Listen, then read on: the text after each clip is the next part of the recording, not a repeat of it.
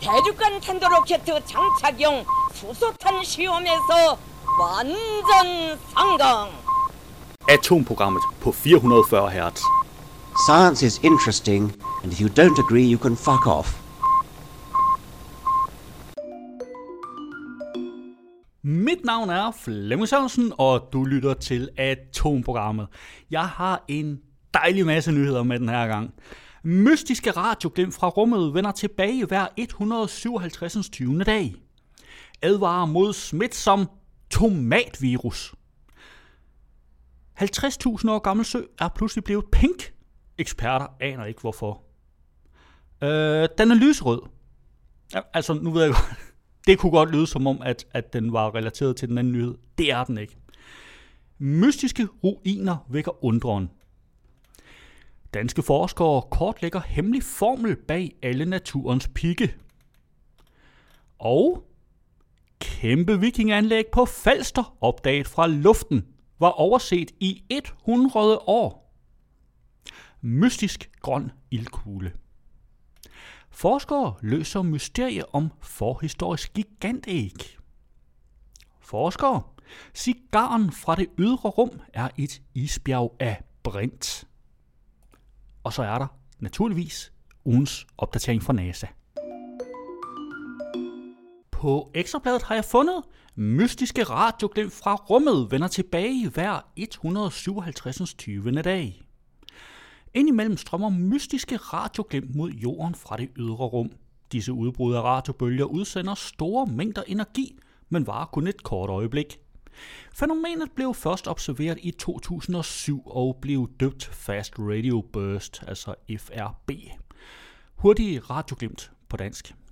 Nu har forskere fra University of Manchester i England måske fundet den ledetråd, der kan guide astronomerne i retningen af, hvad de mystiske signaler skyldes. Forskerne har nemlig fundet et nyt radioglimt, der gentager sig. Det har fået det mundrette navn FRB 121102. Fra jorden kan radioglimtet observeres i 90 dage, hvorefter der er stille i 67 dage. På den måde gentager mønstret sig hver 157. 20. dag. De seneste år har forskere fundet mange af den type radioglimt, men de fleste har været en engangsforestilling. Tidligere har astronomer dog opdaget et andet signal ved navnet FRB 180916.J0158 plus 65, der gentager sig selv i et særligt mønster. Det strømmede mod jorden hver 16,35 dag, hvor det gentog sig igen og igen hver time, for derefter at være helt tavst i 12 dage. Og nu har forskerne altså fundet endnu et signal, der gentager sig periodisk. At finde et sådan mønster kan give os vigtige ledetråde, når vi skal svare på, hvor radioklimtene kommer fra. Periodiciteten kan betyde, at objektet, der producerer FRB'erne, formentlig er i kredsløb med en anden astrofysisk enhed, siger hovedforfatteren på studiet og postdoc i astronomi ved University of Manchester. Indtil videre tror forskere, at radioklimtene kan stamme fra kredsløbet omkring en gigantisk stjerne, et sort hul eller en tæt neutronstjerne. Men der er stadig lang vej igen, inden forskerne med sikkerhed kan sige, hvor det mystiske radioglimt stammer fra. Det fascinerende fund understreger, hvor lidt vi ved om baggrunden for FRB'erne, siger Duncan Lorimer, medforfatter på studiet og professor i fysik og astronomi ved West Virginia University. Du kan naturligvis finde et link til artiklen i show notes. På ekstrabladet har jeg fundet advarer mod smitsom tomatvirus. En særdeles smitsom og aggressiv plantevirus har fundet vej til flere europæiske lande, og nu advarer de danske myndigheder, haveejere og planteentusiaster landet over om at holde øje med den såkaldte tomatskrumpevirus. Virusen, der også er kendt som Tomato Brown Rugose Fruit Virus, kan ødelægge den danske tomathøst. Derfor opfordrer Landbrugsstyrelsen og de danske gardnerier danskerne til at være opmærksomme på virusen. Da tomatskrumpevirus er enormt smitsom, opfordrer vi private haveentusiaster til at holde øje med de symptomer, som planterne udviser, når de er under angreb, siger enhedschef i Landbrugsstyrelsen Christine Rieskær. Tomatvirusen er aggressiv og smitter direkte via plante til plantekontakt. Selvom den ikke er farlig for mennesker eller dyr, kan den ifølge Landbrugsstyrelsen få store økonomiske konsekvenser for erhvervsgartnerierne. Så har man mistanke om, at ens plante er ramt af tomatskrumpevirus, skal man ikke dele ud af sine tomater til venner og familie, da det bare vil sprede plantesygdommen yderligere, siger Christine Rieskær. Det er Landbrugsstyrelsen, der holder øje med, om tomatskrumpevirusen kommer til Danmark. Hvis der bliver gjort fund, iværksættes der omgående foranstaltninger, der skal forhindre spredning og udrydde virusen, siger Landbrugsstyrelsen på sin hjemmeside. Og så er der en, her er symptomerne, du skal holde øje med. Bladene ændrer farve for pletter, mærker og bliver rynket. Der er små sorte pletter på bladstilken og på dækbladene. Frugterne bliver typisk gule for brune pletter eller grønne striber. Frugterne kan blive deforme, rynkede og have uens modning. Du kan naturligvis finde artiklen med de her punkter i show notes. På BT har jeg fundet 50.000 år gammel søer og pludselig blev pink. Eksperterne aner ikke hvorfor. Vandet i den indiske Lonar-sø ved Marahasatra har altid haft en helt normal blågrøn farve. Men i forgårs, efter artiklens tidsstempling, hvilket er den 13. juni, fik de lokale indere pludselig en solid overraskelse. Vandet havde pludselig en pink farve. Det har fået lokale eksperter til at undersøge søen nærmere, og ingen er helt sikre på, hvorfor farven pludselig har ændret sig, hvilket faktisk er sket før. Et muligt svar er dog søens saltholdighed. Det ser især rødligt ud i år, fordi vandets saltholdighed er ekstra høj. Mængden af vand er reduceret, og søen er blevet lavere, så derfor er saltholdigheden blevet højere og har skabt interne ændringer, fortæller den lokale geolog Gajanan Karat. Lonarsøen blev dannet for omkring 50.000 år siden, da en meteorit ramte jorden og formede grundlaget for den indiske sø. Du kan naturligvis finde et link til artiklen i show notes, og der er også et billede af den pink sø. På ekstrabladet fandt jeg, øh, den er lyserød. Oversøske rejser har lang udsigt, men man kan heldigvis godt drømme sig hen til fjerne egne, man kan besøge, når coronavirusen igen slipper sit tag i verden. Og hvad vil være mere eksotisk end at dykke ned og finde verdens eneste lyserøde mantarokke? I det varme vand ud for australske Great Barrier Reef lever Closor, verdens eneste lyserøde mantarokke. Rokken, der er opkaldt efter inspektør Closor fra den lyserøde panterfilmene, er kun set 10 gange siden den blev opdaget i 2015. Og lige siden har biologer undret sig over, hvorfor Closor har fået sin flotte farve. Det er ikke fordi Closor er syg eller fordi han har spist skalddyr ligesom flamingoen. Det er en genetisk mutation, der giver ham farven, fortæller hajbiolog Mathilde Sort fra Verdensnaturfonden. Det er det samme som når mennesker er rødhårede eller har fregner. Den fine lyserøde farve slår bedst igennem hos insekter og mantarokker åbenbart, men man ser også leoparder og store pandaer med det.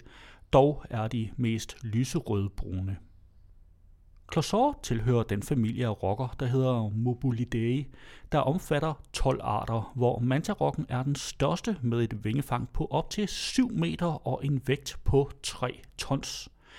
Mantarokkerne kaldes også djævlerokker og kan blive omkring 50 år gamle. Men selvom de har et diabolsk navn, så er de på ingen måde farlige. De spiser plankton ligesom bartevaler og har ikke en pik, de kan stikke med, fortæller Mathilde Sort. Mennesket er derimod farlig for mantarokkerne. De er jaget vildt og bliver høstet for deres gælder, som bliver brugt i traditionel kinesisk medicin, selvom det er forbudt at handle med gælderne, siger hun. Derfor er mantarokker også listet som sårbare på den internationale rødliste, og der bliver færre af dem. Rokkers biologi er skruet sådan sammen, at de bliver sent kønsmodne og får få unger. Hunderne bliver først kønsmodne, når de er op mod 10 år, går drægtige i op til 380 dage og får sjældent mere end en unge af gangen. Derfor tager det lang tid for dem at komme sig som bestand, når der fiskes for hårdt på dem, fortæller Mathilde Stort. Du kan naturligvis finde et link til artiklen i show notes, og der er også et billede af den lyserøde mantarokke. På Ekstrabladet har jeg fundet mystiske ruiner vækker undren. På en lille ø midt i Sibirien ligger nogle mystiske ruiner. Arkeologerne har fundet vej til denne afsidesliggende fæstning og har nu kortlagt ruinerne. Ruinerne på Bastin, nær grænsen til Mongoliet, viser sig at være en gammel fæstning. Arkeologerne er nu kommet frem til, at den hidtil ukendte fæstning er bygget helt tilbage i år 777. Ved hjælp af en kulstof 14 test kunne forskerne sætte et årstal på, hvornår fæstningen blev bygget. Vi vidste, at træet blev fældet i år 777. Træringsspecialist og medforfatter Petra Duev kunne fastslå, at den sidste ring i træet blev lavet i foråret, fortæller Margot Kuitems, forsker ved Center for Isotope Research ved University of Groningen. Men det finurlige ved denne ruin er, at den ikke lader til nogensinde at have været taget i brug, og det undrer. Men på baggrund af ny forskning ved den gamle fæstning, kan man komme et skridt nærmere, hvad formålet har været med den gamle bygning. Navnet på ruinen er Por Bastien, der betyder lerhus. Fæstningen blev bygget af nomadefolket Uighur-folket på en lille ø i et bjergeområde ved Tuva, ved grænsen mellem Mongoliet og Rusland. Men hvad er fæstningen så blevet brugt til?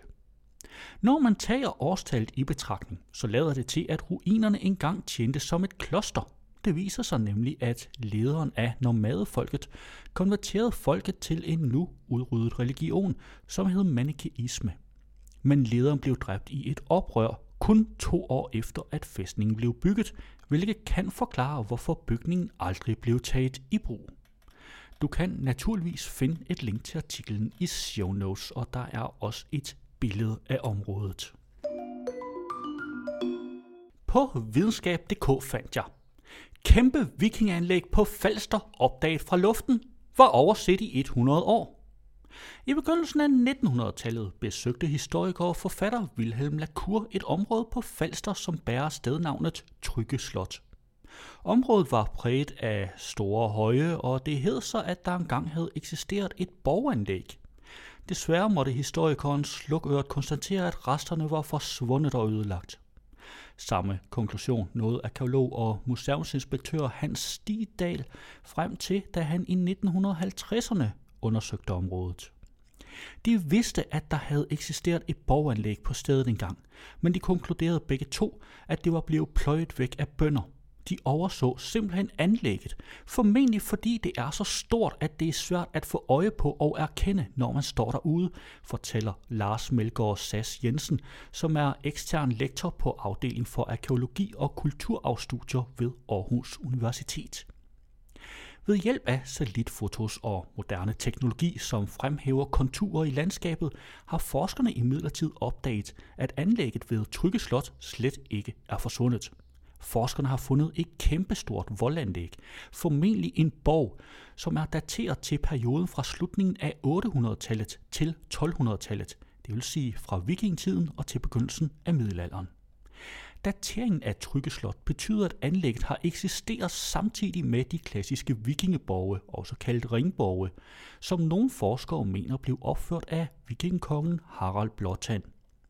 Berømte eksempler på de cirkulære fæstningsanlæg er Trelleborg på Sjælland, Fyrkat i Himmerland og Vikiborgen ved Køge, som blev opdaget i 2014. Men ringborgene blev opført på et bestemt tidspunkt med et bestemt formål, og bagefter ophørte de med at eksistere. Ved Trygge Slot på Falster har vi derimod 400 års kontinuerlig brug af anlægget, både før og efter ringborgene, påpeger Lars Melgaard Sass Jensen. Forskerne ved endnu ikke, hvem der har bygget anlægget, eller hvad det har været brugt til. Den eneste skriftlige kilde, som måske kan relateres til Trygge Slot-anlægget, stammer fra historiekronikeren Saxo Grammaticus fra ca. 1160 til 1208. I 1158 skrev han om et stort historisk slag, hvor en hær fra vennernes land i det nuværende Tyskland og Polen blev slået tilbage ved et fæstningsværk kaldet Falstringernes fælles virke. Vennerne var et hedensk folkeslag, der levede langs Østersøens sydkyst. Nogle af dem bosatte sig i løbet af tusindtallet på Lolland og Falster, mens andre af dem bedrev sørøveri og plyndrede de danske kyster i løbet af 1100-tallet, fortæller Lars Melgaard Sass Jensen. Saxo skrev, at de folk, der boede på Falster, gemte sig bag et forsvarsværk, når vennerne angreb. Og det kunne godt passe med, at det er det, vi har fundet her, tilføjer han. Hidtil har man imidlertid antaget, at Saxo omtalte et andet og mindre imponerende voldanlæg kaldet Falsters Virke, som ligger i Hanovskoven i nærheden. Men forskerne mener nu, at Saxo i stedet kan have omtalt det nyopdagede anlæg ved Tryggeslot.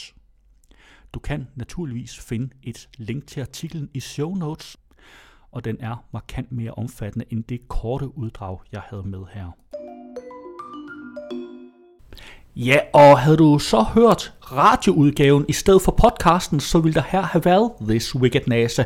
Men vi har kun tilladelse til at sende den i radioen, ikke i podcasten. Du kan dog finde et link til den i show notes. Lad os se på nogle af de nyheder, der ikke blev plads til i dag. På videnskab.dk fandt jeg, danske forskere kortlægger hemmelig formel bag alle naturens pigge. Naturen vrimler med pigge. Der kan være store som narvalens 2,5 meter lange stødtand, eller små som nanopiggene, der sidder på nogle viruser. Imellem yderpolerne finder vi pigge på brændeller, myggernes snabel, bins brød, pindsvinets pigge osv. osv.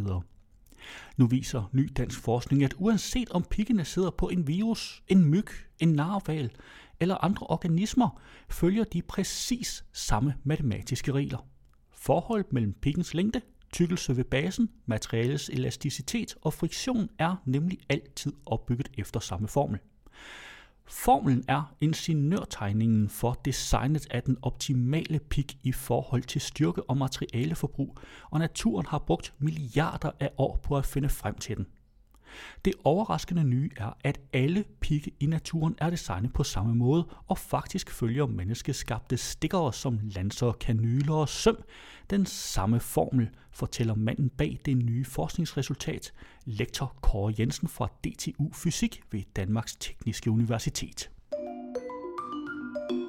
På ekstrabladet fandt jeg mystisk grøn ildkugle – Natteravne i byen Port Hedland på den australske vestkyst kunne natten til mandag lokal tid se et spektakulært og ganske sjældent syn på himlen over byen. Her drønede en mystisk grøn ildkugle nemlig over himlen i høj fart, og efterfølgende har der ikke manglet kreative bud på, hvad det var, man kunne se på himlen. Blandt andet er det blevet foreslået rumvæsener og rumaffald.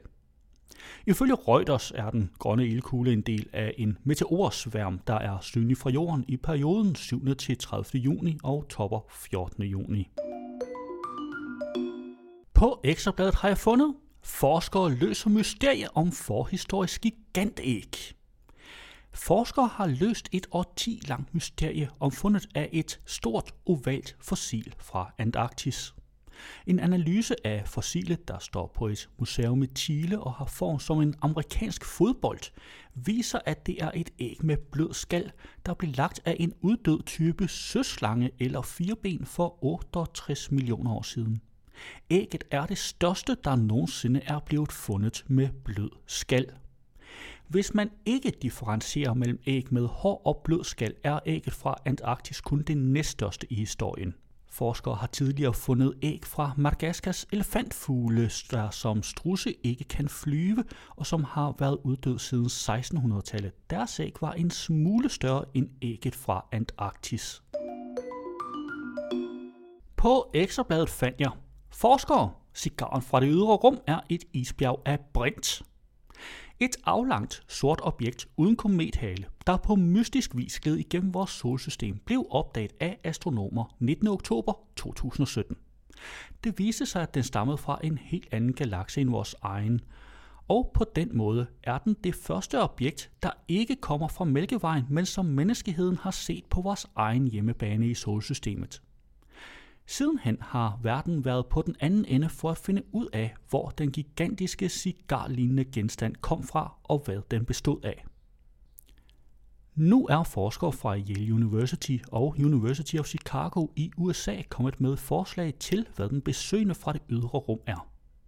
Det er et frossent isbjerg bestående af molekylært brint, siger Daryl Seligman, der er Ph.D.-studerende ved Yale University i astrofysik i en pressemeddelelse fra University of Chicago.